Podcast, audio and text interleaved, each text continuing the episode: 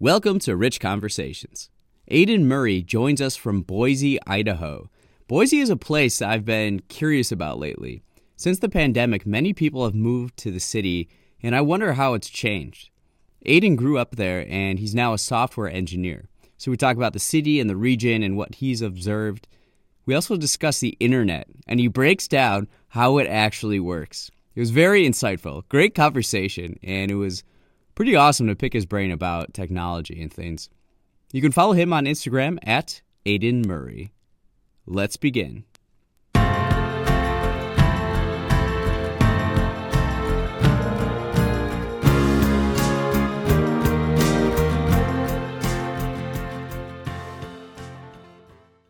Welcome to Rich Conversations. We have another great episode here today. We are chatting with Aiden Murray from Boise, Idaho. Welcome to the show. Thank you. Yeah, it's uh, I'm excited to be on. It's like my first time ever doing a podcast with somebody. Usually, I'm not like you know as important enough for people to invite me on a podcast. So, well, you're on our podcast, and we're excited to talk to you. Um, yeah. so we want to learn about Boise and and what you're up to, and uh, all these different things. So, yeah. wh- why don't you introduce yourself? Sure. Yeah. So uh, my name is Aiden. I live in Boise.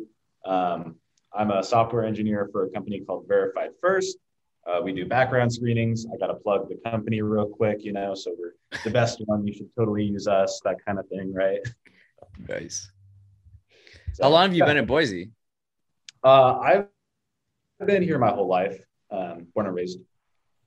So, okay. uh, yeah, I haven't really explored too much uh, outside of it. Um, but yeah, yeah, so that gives me a good perspective on how it's changed over the years and all that. You know, what what I'm seeing is that Boise is becoming one of the fastest growing cities in America.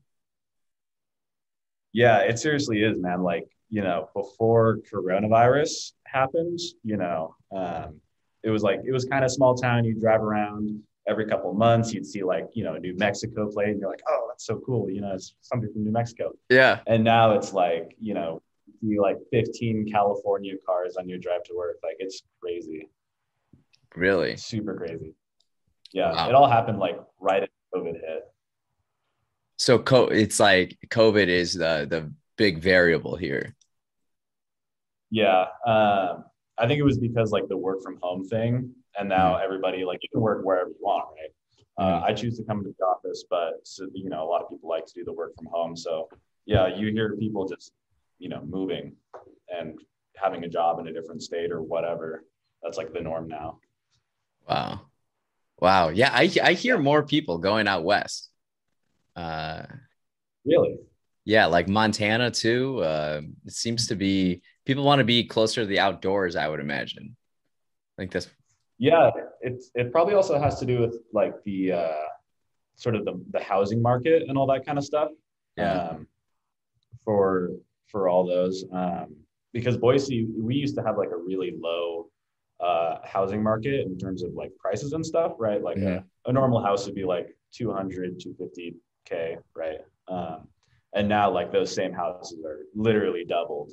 Um, same with like apartment prices too. Like I just moved into a new apartment um, and I've looked at these ones before, right? Uh, and they were like half of what they are now.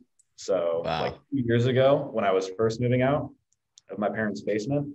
Uh-huh. Uh, and then yeah, so these yeah, it, the prices are just going nuts right now. So um, like I think that was a lot of it was because Boise was kind of this hidden gem where mm-hmm. like great, you know, like but it's not very fancy or cool, right? It's Idaho. People don't even know what that is. so, um, yeah, but now people are coming here all in droves. It's that California exodus, you know. So, how do you feel about it? Um, it kind of sucks for me personally, just because for my generation, like you know the the 2019 2020 graduates, um, you know we're at the cusp of, hey, I want to buy a house oh wait, I can't unless I move to Texas, kind of yeah. thing, right?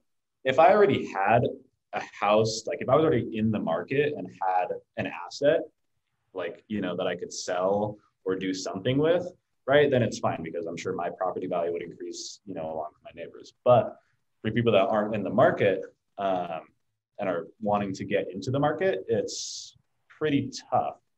Um, and I don't think it's going to go back to how it was. Yeah, interesting. Is that is that kind of reflective of how other people feel? Yeah, I think so. There's a lot. Well, I see a lot of you know posts on Facebook about it um, and how it's kind of affecting other people as well. Um, but I can really only attest to what it's like from from an outside of the market looking in of like, yeah. okay, well now I can't have this, but you know, um, it's not really affecting a lot of people. It's only really affecting my generation and below because, like I said, everybody else already has an asset, a house they could sell and rebuy, whatever.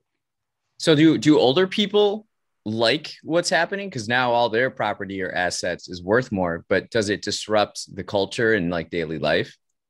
Yeah it, it's definitely like taking a, a little bit of a turn. Um, so idaho as a state has always been very very red. Um, and and boise has been sort of the blue neutral area um, and now with a lot of the the californians coming in boise is turning you know, from a political standpoint, very blue. Um, you know, with with you know Mayor McLean, um, she's you know a Democrat, which is great and everything. Um, I don't pick a party; I don't do the party game. Uh, yeah, I'm I'm also in that boat. yeah, it's all a mess. But um, yeah, so there's a a lot of it is for the older people. They are getting upset because it's blue staters coming into their red state right?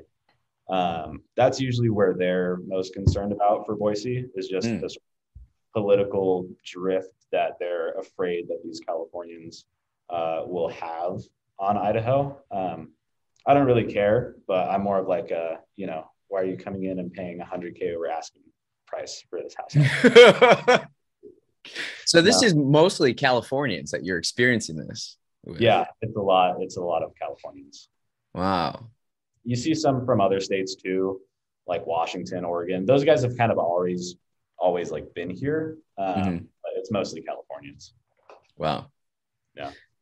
Well, what's what's the like general vibe of Boise?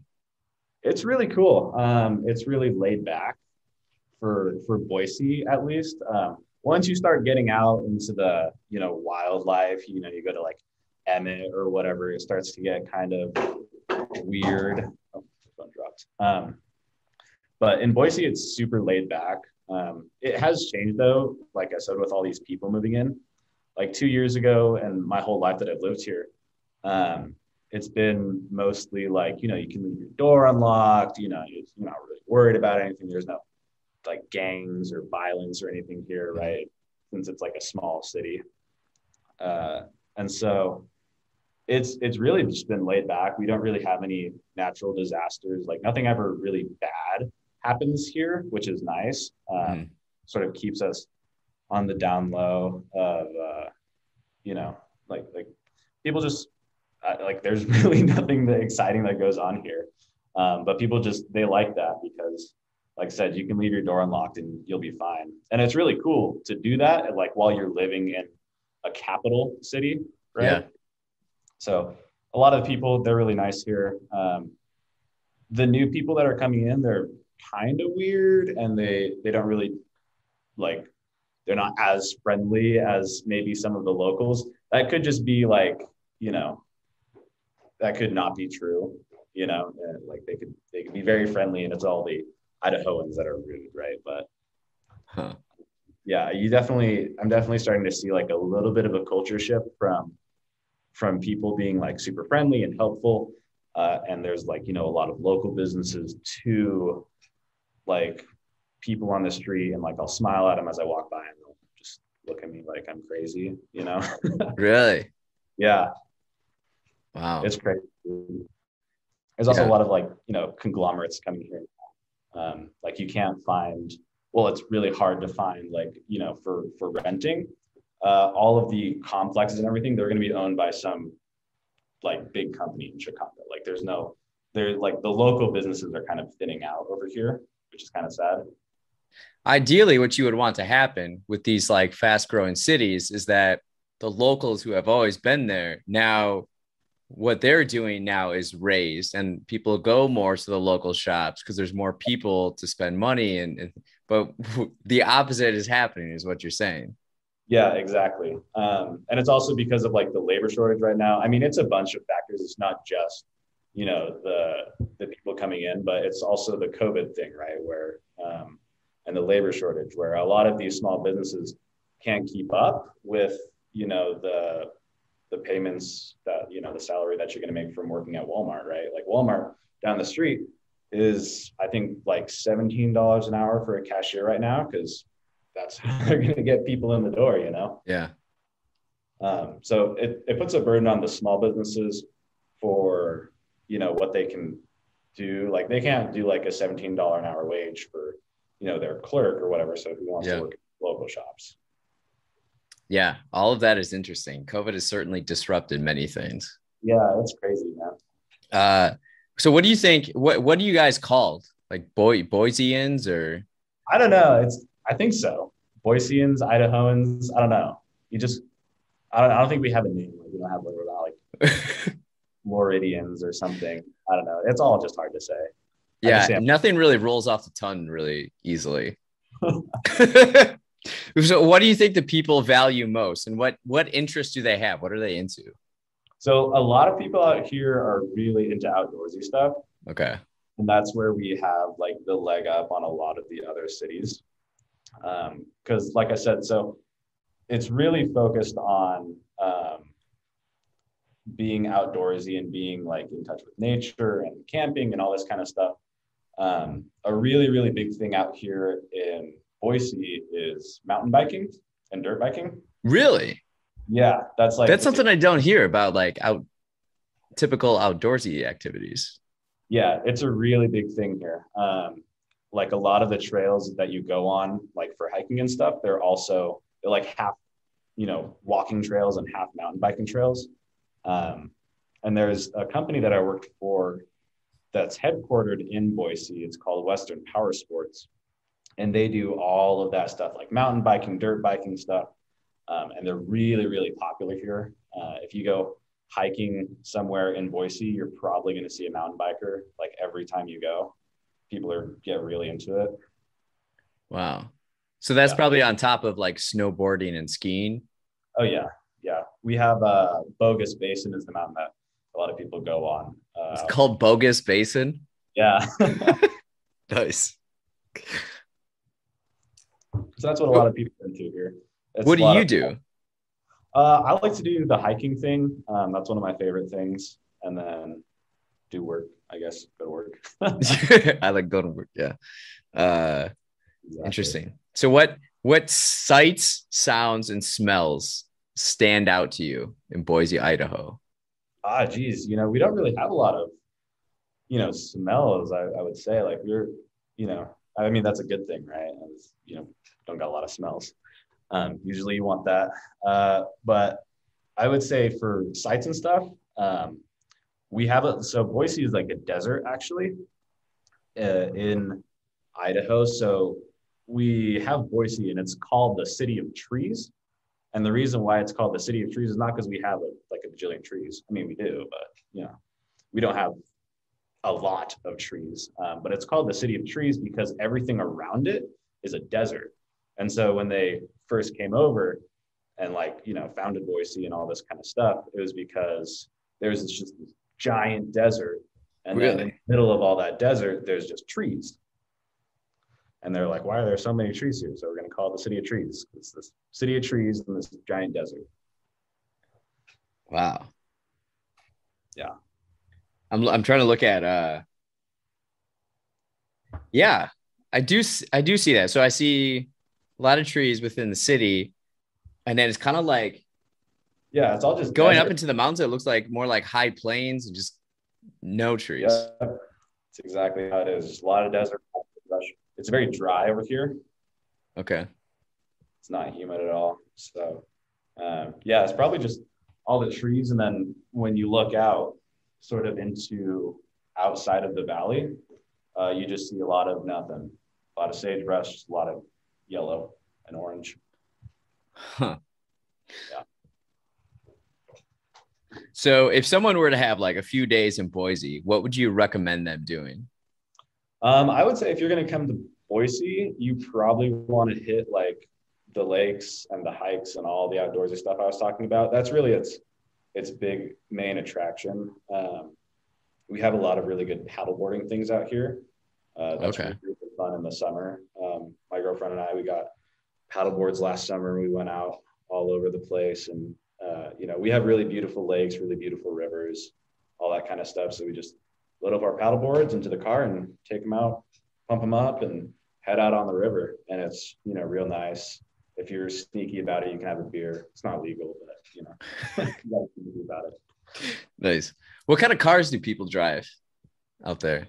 Well, you know, it used to be a lot of trucks, uh, and I think it still kind of is. But you know, now that more people are coming in here, uh, you see a lot of kind of very average cars, right? It's not like you're driving a 90210 where you might see a, a Porsche or a Ferrari or something. Um, but now that people are moving over here, um, especially just in Boise, like the the metropolitan Boise area, you're seeing a lot of those Porsche SUVs, right? Because oh, really? Yeah, somebody just made like 500 grand off of their house in California and then moved over here, right? So that's usually you, you see a lot of Porsches now in Boise because people are coming over here and they just sold off their their house and made a bunch of money. So, wow, what do you drive? Uh, I have a 2012 Audi A7. I like it. Okay. Yeah, it's probably a nice car. it's okay, right? It's 2012, so it's like, yeah, but it's an Audi, so it's kind of supercharger though, right? Kind of do people? Okay, we're about to get to this question. You're a software engineer, right? I feel like people in tech like nice cars and like gadgets on nice cars. Oh yeah, yeah. Well, it kind of depends, right? If you're like, there's definitely different types of tech people. There's like me, I'm like kind of an Apple guy, right? I like the nice stuff and like, oh, it works and it's pretty, right? And then you got your total neckbeard dudes who like mad respect to them, but you know, they'll drive like some crazy truck that they like built themselves, right? And all this kind of stuff, and they get really into it. Um, so yeah, there's definitely like different types of tech people that like different stuff in their lives. So they're uh so the neckbeard types, what you're saying is uh, they're probably Android users. They like probably yeah.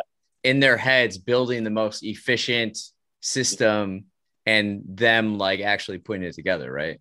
Yeah, exactly. Yeah, they probably like be rocking, you know, a, a Pixel or something like that, like a Pixel phone, um, and just like you know have Linux on their laptop and you know install Gentoo and all this crazy stuff. So uh, yeah, but I'm more of like I've I've been through that phase honestly. the Android, I had Linux on my laptop. It's like this operating system that you have to put yourself on. If anybody ever you know watches this from the Linux community, I had Arch Linux. Um, so yeah, I've been through all that, and then I kind of just moved on, and I was like, I was actually at work doing something on my Linux laptop. It was stuff that I had like built myself and it was all configured fancy. And then something broke on it and I was in the middle of something. And I went over to my boss and I was like, okay, I need a Mac. Like I need to finish this thing today. wow. So that's when I was just like, you know, it's fine. It's whatever. I'll just do the Mac thing and it's great. I like it. So you you work on on a Mac. Mm-hmm. Yep. Okay. So what what sparked your interest in software engineering? What was that? You cut out for a second. So what sparked your interest in software engineering? I was like everybody else, you know, I wanted to make a game for my friends, right? I was in middle school. And I was like, dude, I want to make a video game, right? And they're like, all my friends are like, yeah, dude, you should make a video game. I was like, okay, cool. Uh, and then, you know, you do some Googling, how do I make a game? How do I do programming? Right. Uh, and from there, you sort of start to learn things. And if you're doing like basic stuff, um, it's pretty simple. Like if you're just doing basic, you know, what is your name? You know, hello name or whatever. So um, that's sort of what got me into it. And then I just kept going and never stopped. Uh, and then, you know, I learned about all of the stuff that you could do with it, right? And how the internet worked, how websites worked, how you know operating systems work uh, and all this kind of stuff. And you just sort of build all of that stuff up. And and how do these you know how does google manage all the traffic that it gets? How does the search engines work right? It's it's a lot of that stuff. And there's a lot of really interesting theory behind a lot of it too. Could you break down some of that stuff of what you said of like how websites work and and the internet works for uh for listeners but uh definitely myself? Yeah sure. So like this is a super common concept that i have to talk people through if they want to know how something on the internet works. Um, and you might know what this is too but uh, we have what's called a server do you know what that is yeah so, you know, when when you have your laptop, right? You type in, you know, for the for purposes of this, you just type in google.com. Uh, there's actually what happens is your computer will find Google's server, and then all of the traffic that goes from your computer. Um, well, hold on, I guess I'm not breaking this down right. Basically, what happens is your computer says, hey, Google, give me your web page. And then Google will respond with its web page from its server, right? It's the reason why we call it a server um, is because, you know, let's take the restaurant scenario, right? You're somebody, you go into the restaurant, you have a menu, and you say, I want the Google. And then the server brings you the Google, right? Okay. Um, and so that's the basics of how the internet works um, and all that. I mean, we can get real deep into it if you want, but I don't know if you want to. Okay, so uh, something I'm curious about is maybe you're aware of this. Maybe maybe you've taken a field trip there or something. But like, so these tech companies out on the West Coast, do mm-hmm. they just like what is their? They have all these servers, right? Right. What is what does that look like, and what are how are they stored, and are they like underground bunkers? Like how how no, does that so operate? Yeah, it's like so you have sort of two different. You have a couple of different tiers for. Okay. Let's say I'm a company A and I want to build this app, right? Uh, let's say I want to build like a Gmail or whatever. So you have a couple of different options one of the options, this is how more of the traditional route that people used to take is they would buy a building and they would buy electricity, water, HVAC, stuff like that. And then they would buy servers. They would literally go and purchase servers from somewhere, bring them in, plug them in, you know, configure BGP and everything on them, um, get some IP addresses from ARIN, which is the American Registry for Internet Numbers. They hand out IP addresses they would buy IP addresses and configure BGP on their servers, which is like a protocol for the internet. And then, uh, you know, the, those would be the servers for the website that they would want, right? Mm-hmm. But that's not really how a lot of companies do things these days. Um, what we do, like for Verified First, we use a cloud provider. And so what happened is like um, like maybe around in the 2000s ish, uh, Facebook and Amazon and Google all had these giant data centers where they were hosting their apps. And they were like, oh, hey, we can make money by just renting this space out. And so that's pretty much how a lot of tech companies operate is they don't do the whole I'm going to go buy a server and hook it up and everything, right? Because there's a lot of different problems with that. You got to manage a lot and you got to have a team and all that. What a lot of people do is they just go to Amazon. It's called Amazon Web Services, mm-hmm. and they'll just rent out a server. And you know, you click a button, you say, "How big do I want it to be? I want two gigabytes uh, of RAM, one CPU core," and it'll just spin it up, and it'll you know give you an IP address that you can remote into it and configure it and everything. Uh, and then that's it. Interesting. So, so if I I have uh, so that's that's how they like s- store and stuff it, or they what they do with it, right? What was that? That's so that's like what they how they kind of operate now. Uh, a lot of big server data centers, and then they rent it out. Yep, exactly. Okay. So if I have I probably have like 12 domain names through Bluehost. So I right. buy like server space or hosting through Bluehost. Yep. How does how does that work? So is like Bluehost own part of the server somewhere and then they rent it out to me? Yeah, so I'm not sure exactly about the the Bluehost one.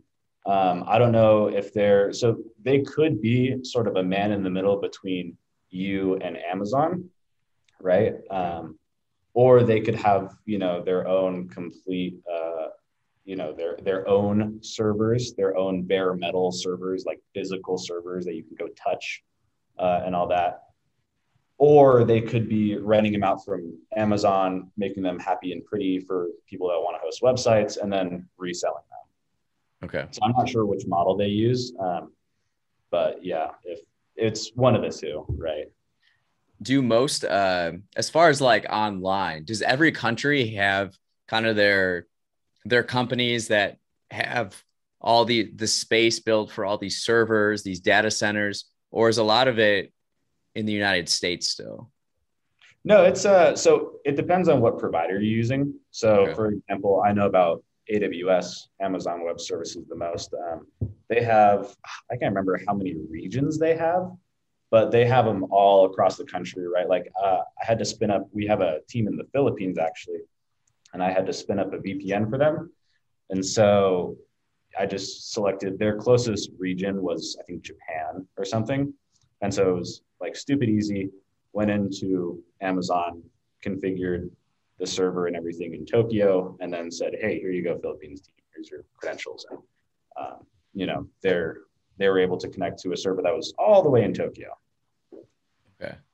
So that they have a lot of data centers all all around the world, um, and I'm sure Google does, and I'm sure Microsoft for Azure does, and all this kind of stuff. They get real into it. So, what does what does like a, a software engineer? What does that role or responsibility look like? Can you describe that?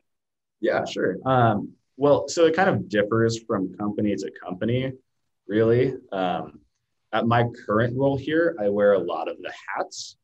Um, and other in other companies, like let's say you you work for like a Google or a Workday or something, right? Usually you're sort of pigeonholed into you're going to write code, and then your code gets passed off to another team, and then you know to another team, and eventually it ends up somewhere. Um, so for my role, right, a lot of it is um, writing the code and then figuring out how to deploy the code. So I'm also doing DevOps stuff, uh, and then you know managing the code and and all that kind of stuff. There's a lot of infrastructure stuff that I do along with the code that I write as well. Okay. Because you can't just write code and then have it work, right? I mean, you you if you're building something for somebody or you want to run something, you need the infrastructure stuff, which is the storage and, and the servers and all that kind of stuff that we just covered. Wow. Very cool. What would yeah. you say? So in this like information age that we're living in, what what do you see it like evolving into the role of the software engineer over the next like 20 years? I think it's going to be a lot of um, it's going to get a lot easier uh, and it's gonna a lot more people are gonna do it. Um, okay. Yeah, you can see this sort of already happening, where it used to be 20 years ago, right? You'd have to hire some guy to write COBOL, and he, you know, have to do all this math, or maybe he'd have to write some assembly or whatever, uh, very low level machine code. Um, but what's happened now in you know as opposed to 20 years ago in the 2000s, we've put a lot of layers of abstraction on top of all that. So if I'm writing in a particular language, let's say JavaScript, um, that's more one of the, the higher level languages. I don't have to worry about memory allocation and pointers and all this, you know, computer theory stuff. I just write my code and I tell it what I want to do. So there's a lot of a lot of layers it's like an onion right?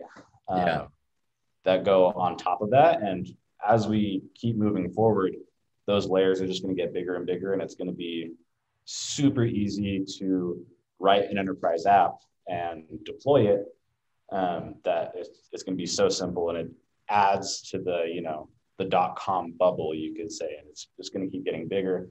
It's going to keep getting easier. Um, so more people are probably going to be interested in it wow yeah something i'm i'm just like so fascinated with is so like nine years ago uh, some friends and i started this organization and so a big part of like starting this was having a website right so I knew nothing about websites, but my friend did a little bit. And so that's how I started to get into like hosting and domains and servers and like what we wanted to create like didn't exist. So then we we try to have a friend do it. They they create websites and like as a favor. And this thing took like months, months and months and months.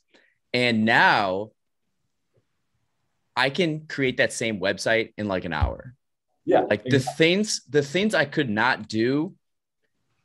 Cause the, and then like at that time I was like teaching myself CSS a little bit and teaching myself code to do certain things.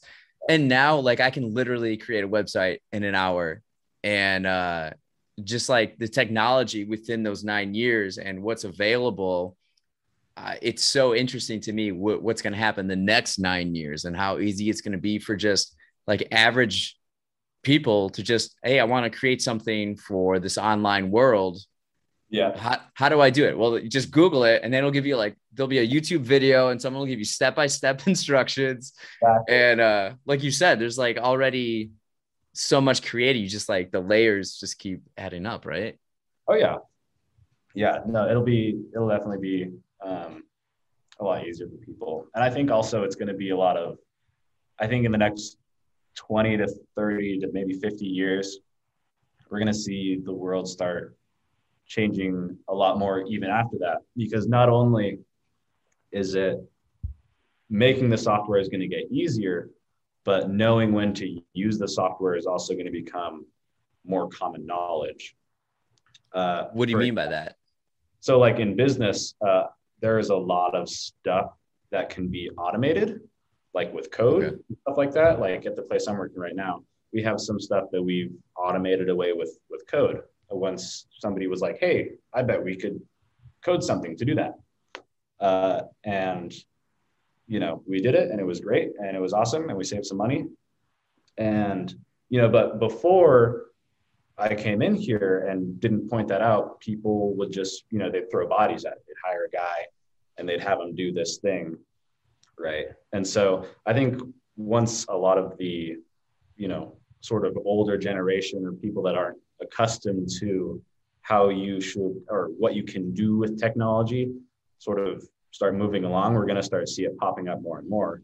Because i've grown up with it right? Uh, it's you know programming is taught in schools just pretty elementary programming. Um, they have code camps and everything so it's it's going to be a lot more accessible and because of that people are going to start using it more uh, in places where they would throw bodies at it or they would, you know, do something or make a backroom deal to do whatever here and stuff like that. Um, so if, if that makes sense, I hope it does. Yeah. Do you think um, we talk a lot about like businesses? Do you think governments will like automate more? Like if if they can, if like why why would do we need to employ people in the government. We can just automate a lot of this stuff and we don't have as much like red tape to get through, I suppose. Yeah, it could be a lot of that. Um, you know, I think it, it sort of depends on what the position is, right? Like you can't automate away a CEO uh, or, you know, Secretary of Defense or Secretary of State, right? Right. You can't just do that. But there are probably a lot of, you know, bean counters and, you know, maybe DMV workers or something like that that we could eventually move to automated systems. And while that is kind of scary and dystopian and Black Mirror, you know, the robots are going to take your jobs. Um, that's really just where it's going to end up because, you know, now that programming is a lot more accessible to a lot more people, people are going to be like, they're going to make the connection in their brain. They can be like, oh, wait, we can just automate that with this thing over here. And, you know, we'll make that happen. Yeah. So it's easier, more efficient, cost effective. Yeah, exactly. Um, have you ever read the book Homo Deus by Yuval Harari? Uh, that that's like really interesting. He so he wrote *Sapiens*. Uh, I think I, uh, maybe I don't have it up here. Um, which is like a brief history of humankind. So he looks at from like hunter gatherers to where we are today. And mm-hmm. then he wrote Homo Deus, which is like a brief summary of the future of humankind. And he talks a lot about like data and the, the skills of the 21st century that will be most valuable are uh, communication and cognitive skills. So the ability yep. to process information and think about it critically and then be able to communicate that to other people to like get things done. And mm-hmm. um he talks a lot about like how data is like so valuable and how like collective data will be used to create like a more efficient world in yeah. a way. I mean, what what do you think about that stuff? What was that? You sorry, you cut out. What what do you think about like using collective data to create like a more efficient world that we interact with? Yeah, so there's a there's sort of two different paths that you can take with sort of the big data okay. idea. You can take the we're going to put it into our AI thing, right? And then Spotify will recommend you better songs that you want to listen to, right? Which, uh, which, like, as an individual, like it's, it's almost like this. Um, what, what will know you better, like yourself, or like, yeah, right? the data collected on you.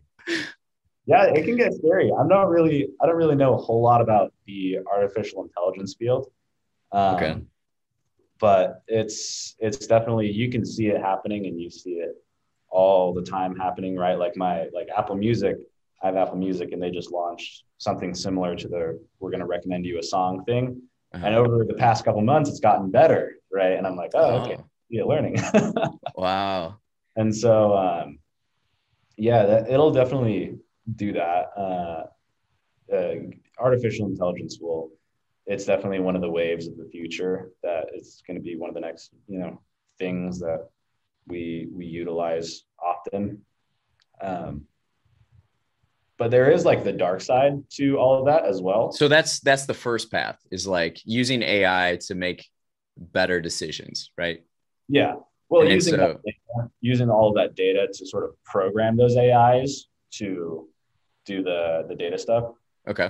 And a lot of people like you know Elon Musk and everything, they sort of talk about AI taking over the world and stuff. Uh-huh. But and that's all you know, fine and good, right? The robots are going to kill us, you know, whatever, sure. Um, but if we take a step back from that and we look at the actual data that we're using to program these AIs and stuff, um, that's also pretty concerning too about how much data we give out, um, not just to companies, right? Like, you know, Facebook has my my birthday, I don't care. But what it does, this is one of sort of a, an interesting field to get into that not a lot of people talk about, is what's called open source intelligence. Okay. I'm sure if you're familiar with that. Yeah, tell me. I'm very curious about this. So it's one of the it's it's like a it's a field where basically the idea is how much can you find out about a person like sort of almost stalkery ish uh, or a business legally from third party sources. So it's almost like uh, you can find a bunch of data about a person or a business, but you just have to look in the right places. Yeah. And You can sort of aggregate all this information and build profiles and build identities about people. Um, so a, pretty easy example to, to walk through is uh, we, I just did a a Q3 security training for the company. And one of the ways that I showed that is, well, okay, so if I'm a bad guy and I want to know where Rich lives, right? Um, what do I got to do? Okay, I got to figure out which state he lives in. Uh, you know, I don't know. I could probably Google it and figure it out. Um, and then, okay, how do I find out where he lives? Well, actually, let's say you live in Idaho for just examples purposes, right? Um, let's say you, I found out that you live in Idaho, and I know that I can just go look up your Idaho voter records, right? And so if I go to the Idaho voter records page, um, it needs a first name, a last name, and a birthday. And where can I find your birthday? Oh, I can find it on your LinkedIn. I can find it on your Facebook, right? Where wherever else you have your birthday. And then once I put all that in, I can come up with your residential address, your registered party, all that kind of stuff, right? And then what can I do with that, right? Maybe I can call your power company and say I want to cut off my service, right? Or I call your ISP you, I need a password change. Oh, what's your residential address, right? This, this, this, and this. Yeah. And so it's sort of chaining all of these pieces of information together where you can find out a lot about a person, if that makes sense. Just from, oh, I, it certainly does. What was that? It certainly does. Yeah. yeah. So that's sort of uh, a field that I don't think a lot of people think about. They think about, oh, the AIs are going to come kill us and there's going to be robots. Yeah, like sure, right. Um, but more importantly, what can I, as an individual, find out about you that maybe you wouldn't want me to know about, right? What do you think about VPNs? Uh, I think they're useful. They're not as cracked up as you know people say they are. Right? I see them all the time on YouTube, like you know, ExpressVPN, whatever. The government's watching you. Yeah. The only reason to really have a personal VPN is for when you're out and about at like an airport it'll keep you protected there. But from, you know, it's not, it can't protect you from big data. That's not what it does. That's not how it works. Okay. So big data, what, what do you do to protect your privacy? Uh, I do the VPN thing um, for privacy and stuff. Like I have a Facebook, I have an Instagram, I have a website, I have a Twitter. Um, all that kind of stuff is, I don't really mind if Twitter knows what kind of memes I post, right? Or right. whatever. Um, but it's just sort of stuff like not having my birthday, not having where I live, um, you know, keeping an eye on on those data breaches that you hear about all the time in the news. Those are a real big source of how people get hacked, if that makes okay. sense. Um, because when you hear about you we hear about those data breaches all the time. Like i remember there was the ashley madison one right? Oh yeah i remember when that happened yeah. Yeah. And so you know you see about it in the news and they say oh the the hackers got the passwords and everything. And then we're kind of like oh yeah okay whatever. Um, but what you can actually do is you can go to services like uh, one service i like is intelligence x and they aggregate all of those data sources um, and everything. And they're they're locked behind a pretty high paywall. It's like for me, it was like two grand a year or something like that. oh um, wow. Yeah, but once you're past that paywall, all of those data sources, all of those passwords, they're all aggregated and right there for you to look at. Um, so like I could search a domain name and find uh, employee email addresses and passwords that have been found in a data breach. Um, you know, I can look up just specific email addresses and find their passwords there um, and just stuff like that. So wait, so you can pay this certain amount and then you can basically, if you have an email address for somebody, you can find out their password. Yeah, if it's been in a data breach, um, which okay. a lot of them have. what would you What would you suggest someone to do to like protect their passwords or like? I would probably so it doesn't happen to them. well, you can't really prevent a lot of that stuff um, okay. from happening, but you can protect yourself from the fallout of it. Um, I would just say the smartest option is to use a password manager like 1Password. Um, don't use LastPass because LastPass sucks. Um, okay. So it's definitely the one you'd want to use.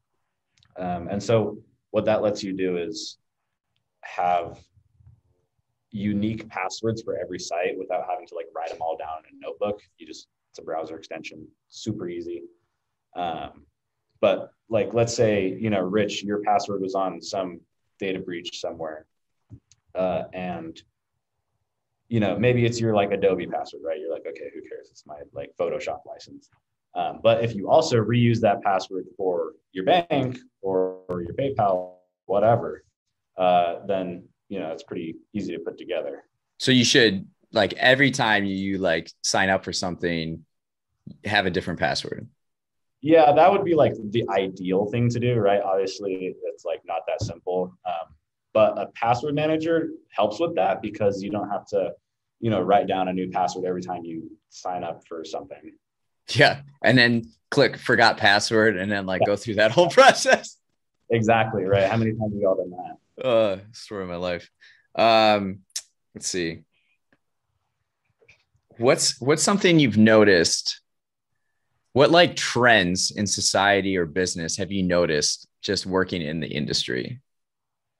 Um, well, in this industry, in like sort of software development, um, I don't know about any real trends. Um, it's you. So this industry, you can get real niche with software engineering. It's not just software engineering as a as a whole, um, but it sort of depends on what language you're using. There are a lot of there are trends for all the different languages and stuff that you might be familiar with. Um, one of the big trends that I can see that with business and that you can see, everybody can see, uh, is they're moving on to the cloud platform thing that we talked about, right? Uh-huh. Um, moving from traditional on-premises infrastructure to the cloud um, infrastructure and just moving all their stuff to AWS or Google Cloud or whatever, um, which makes sense. So so that's like instead of having an individual server, you just like rent it out from somebody, and that's the cloud server, right? Yep, exactly. Okay. Um, what? How do you organize your digital files? I have a uh, well, I have like my documents, and then inside that I have like my code and like my programming tools, and then uh, let's see what else. I have some word lists in there. Look up Finder real quick like when you uh, back up your stuff like what do you do you have an external? Do then you use the cloud? Like how many different places do you use to back up your stuff?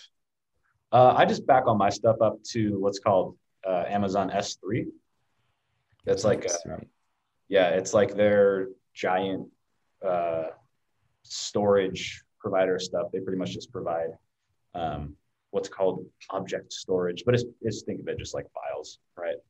Okay. Um, but the reason why is because, like, if you go to like one of those other backup providers, maybe they'll charge you, you know, 50 bucks a month for 50 gigs or whatever, right? Um, but S3, AWS S3, if you know how to use it, it's incredibly cheap. Let me look up the pricing real quick. Yeah. So for storage, um, for just sort of the standard uh, pricing here. So first terabyte, first 50 terabytes per month is 0.023 cents per gigabyte. So let's see here. Like it's super cheap. So they charge you by actual storage rather than yeah, exactly. like levels. Okay. Yeah. So let's see here. If I have, let's say, a terabyte of storage and just this thing, yeah, it cost me like 23 bucks a month to host it on S3.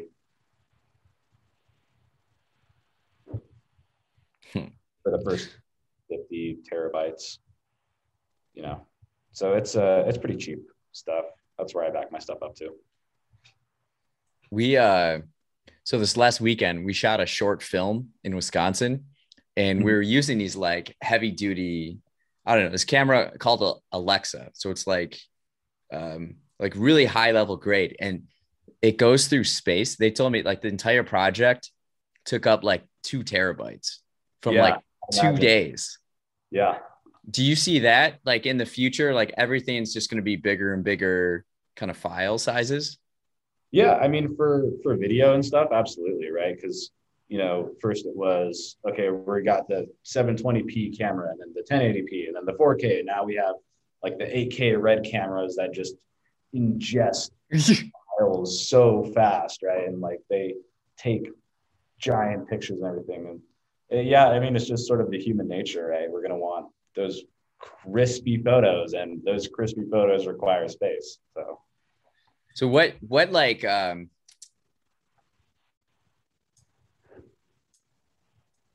What like pieces of technology are you interested in most, and like you enjoy using?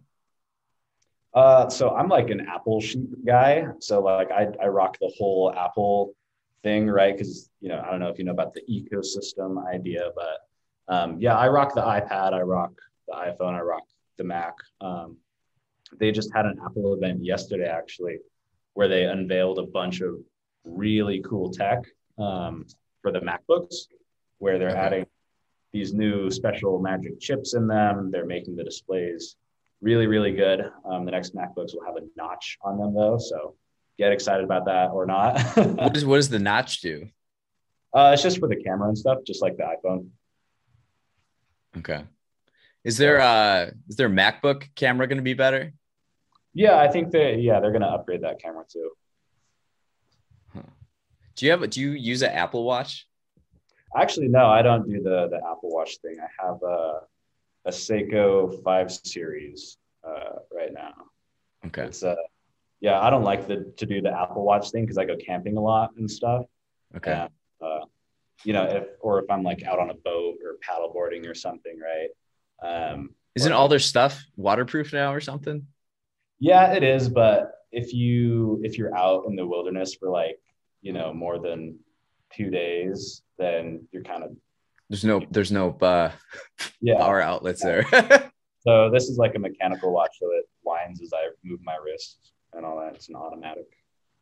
So yeah, I like to do the the mechanical watch thing just because it's like you know just easier and cool.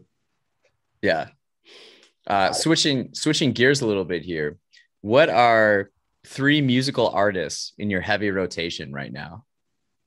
Kanye, dude, obviously. What else could I listen to? Um, I got some on here. Let me take a look here real quick. What is in my heavy rotation? So Donda, are you listening a lot to Donda? No, dude, old Kanye, not new okay. Kanye. What do you consider old Kanye? Yeah, old Kanye, like uh, graduation. You know, graduation. Yeah. Um, let's see. I got a lot of Mac Miller, uh, G-Eazy. His new album, it kind of sucked though. Um, got some Kevin Gates, Luke Combs, uh, Logic, old Logic, not new Logic. you know. Um, but yeah, I don't know. I have I listen to all of it. The only thing I'm not super into yet is like metal, but um, I do okay. the country and hip hop and pop and, and all that kind of stuff. So, what do people in Boise listen to generally? Actually, country. Yeah, we're. Yeah, I see that. Um, so they like pretty much all of the the radio stations are country, which if you're into it is cool, but if you're not into it, it kind of sucks. do people wear a lot of flannel out there? Uh, surprisingly, no. Actually, uh, it's a lot of well, I guess no, not really flannel. That's kind of like a hipster thing now. Now it's a lot of like, I don't know, just t-shirt and jeans and boots. Okay. Got it. Um, what are three people or things that have influenced your outlook on life? Um, I would say so. I have a I have a couple of mentors um, that I've learned a lot from. Right. Um, one of my big mentors really was my where I worked previously at Western Power Sports. My boss there, he was like a really awesome dude in a lot of different ways. So um, he sort of changed my outlook on a lot of things. So he was really nice. Like he was like the nicest guy in the entire world. Like never like really got upset or anything, right? He was he was like super laid back, super cool. Um, and I just really enjoyed being around him so much. And I was like, man, I should try to be I should try to be as nice as I can, right? Yeah. Obviously, we all try to be like nice, but now I try to be like extra nice, like he was, right? That's good. That's good. Uh, yeah. Um, so he was really cool. He, he really taught me, uh, you know, what it is to to really have that impact on somebody and truly treat them really really well um, just you know and then he also was a huge mentor for me in terms of my career as well because i'm all self-taught i didn't like go to school for any of the stuff that i did okay and so when i was starting out in my career like two years ago um, I came in, I knew how to code, right? I could do all of the fancy things. Um, but there's a big difference between knowing how to code and knowing how to code correctly, right? Okay. And how you actually build and maintain an enterprise app. Um, and so that's what really set him apart from me is he knew all of the the stuff you should do and this is how you should structure your code. This is how you should structure your architecture um, all that kind of stuff. And he taught me a lot of really good design practices for how i'm designing an application. Okay. and so um, i still carry that on right today. Um, and that's one of the really really important things that previously i had no idea right? I just pop in and kind of start making stuff Yeah. and you know going willy nilly and and everything. And now it's I want to think about how I'm designing all of my code and everything, especially when I'm building an application for the enterprise. Nice. So he was one of my my really good mentors. Um, and then I got a lot of good mentors here where I'm where I'm at currently as well. Excuse me. Um, so my immediate boss, uh, Ron, uh, he's he's really cool. He's very, you know, he, he's like he's like a dad, you know. Okay. so he's like he's kind of he's all like you know. I don't really know how to describe him, but he's very straight to the point, um, but like in a good way, right? Not where like in a mean way. hmm Um, and he's sort of sort of that you know when you're working in business or when you're really you know managing a big project you kind of have to be straight to the point right? You don't want to like pussyfoot and sugarcoat around Yeah. these right? For example right we had you know an outage a couple months ago where we did a change we messed things up and so we got on a call right and usually it'd kind of be like you know this is how i was maybe before i started working here and, and learning these things. Um, but you know we had an outage and maybe i'd be like oh geez like oh no what's going on? Right. And Yeah. being like ah i'm scared versus just like you know um, is being like this is what we're going to do. This is how we're going to do it. Right.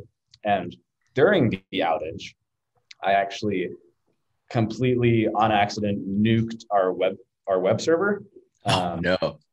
yeah, it was like so in the middle of an outage. Now we have a, another outage, um, and so you know, um, I was just like, we were on a call, and I was like, "Hey, Ron, I just blew up the server. We're gonna need a new one." He's like, "Okay," and I'm like, "Okay," and then I went and built a new server. Whereas maybe before I would have been like, um, uh, "Guys, well, I don't know what I'm gonna do," and then I like, right or something like that. yeah. And he just told stories about engineers who completely nuked something and stood up, started crying, and walked out. Right. At Wow. least, yeah.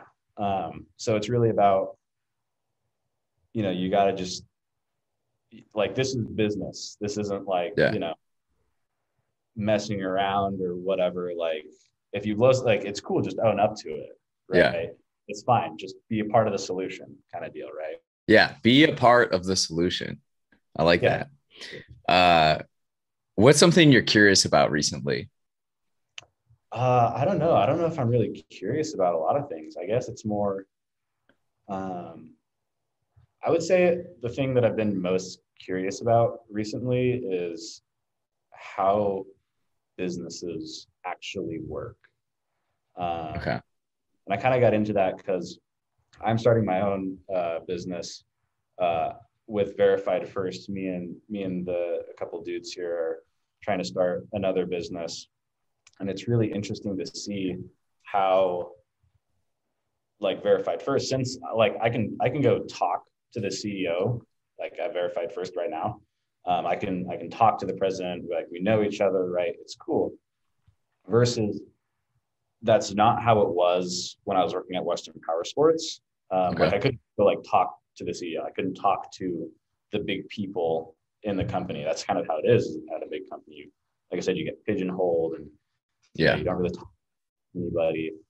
Um, versus at a smaller company like this, right? I can go talk to the man uh, Mhm. and like chat with him um, and sort of pick his brain. So I've been trying to use that opportunity to to learn more about how the stuff is actually made. Like like how do we get clients? How do we keep clients? Right? Like what is the process for that? Like what does sales and marketing actually do? Right?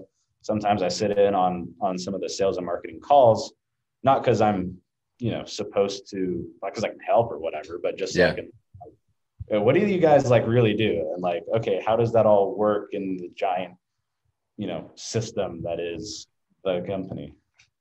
Yeah, that's a good thing to be curious about. Yeah. Yeah, sure. your head's in the right place. um, so then what's something that excites you for the next two years? Uh, I would say just sort of seeing where my career takes me. That's really what I'm focused on right now in my life. Um, is just my career. Um, I'm excited to see where this this company that I'm building grows. Um, mm-hmm. See if it works. Hopefully, right? Let's not get our hopes up, but uh, we'll see how it works and see if I can make some good decisions and and do that. Um, and yeah, that's really what I'm excited about. That's great. Well, yeah. thanks for uh, taking the time to to chat with me today. Yeah, no problem, man. It was like super awesome fun. Yeah, I I learned a lot. I uh, I appreciate you sharing all that with me, especially the technology and uh, learning about Boise more, get an insider's perspective on this stuff. Yeah, no, that's awesome, man. I appreciate you having me on. All right. Well, thank you again. Yeah, of course. Thank you. Thanks for listening to Rich Conversations. Again, you can follow him on Instagram at Aiden Murray. Have an adventurous day.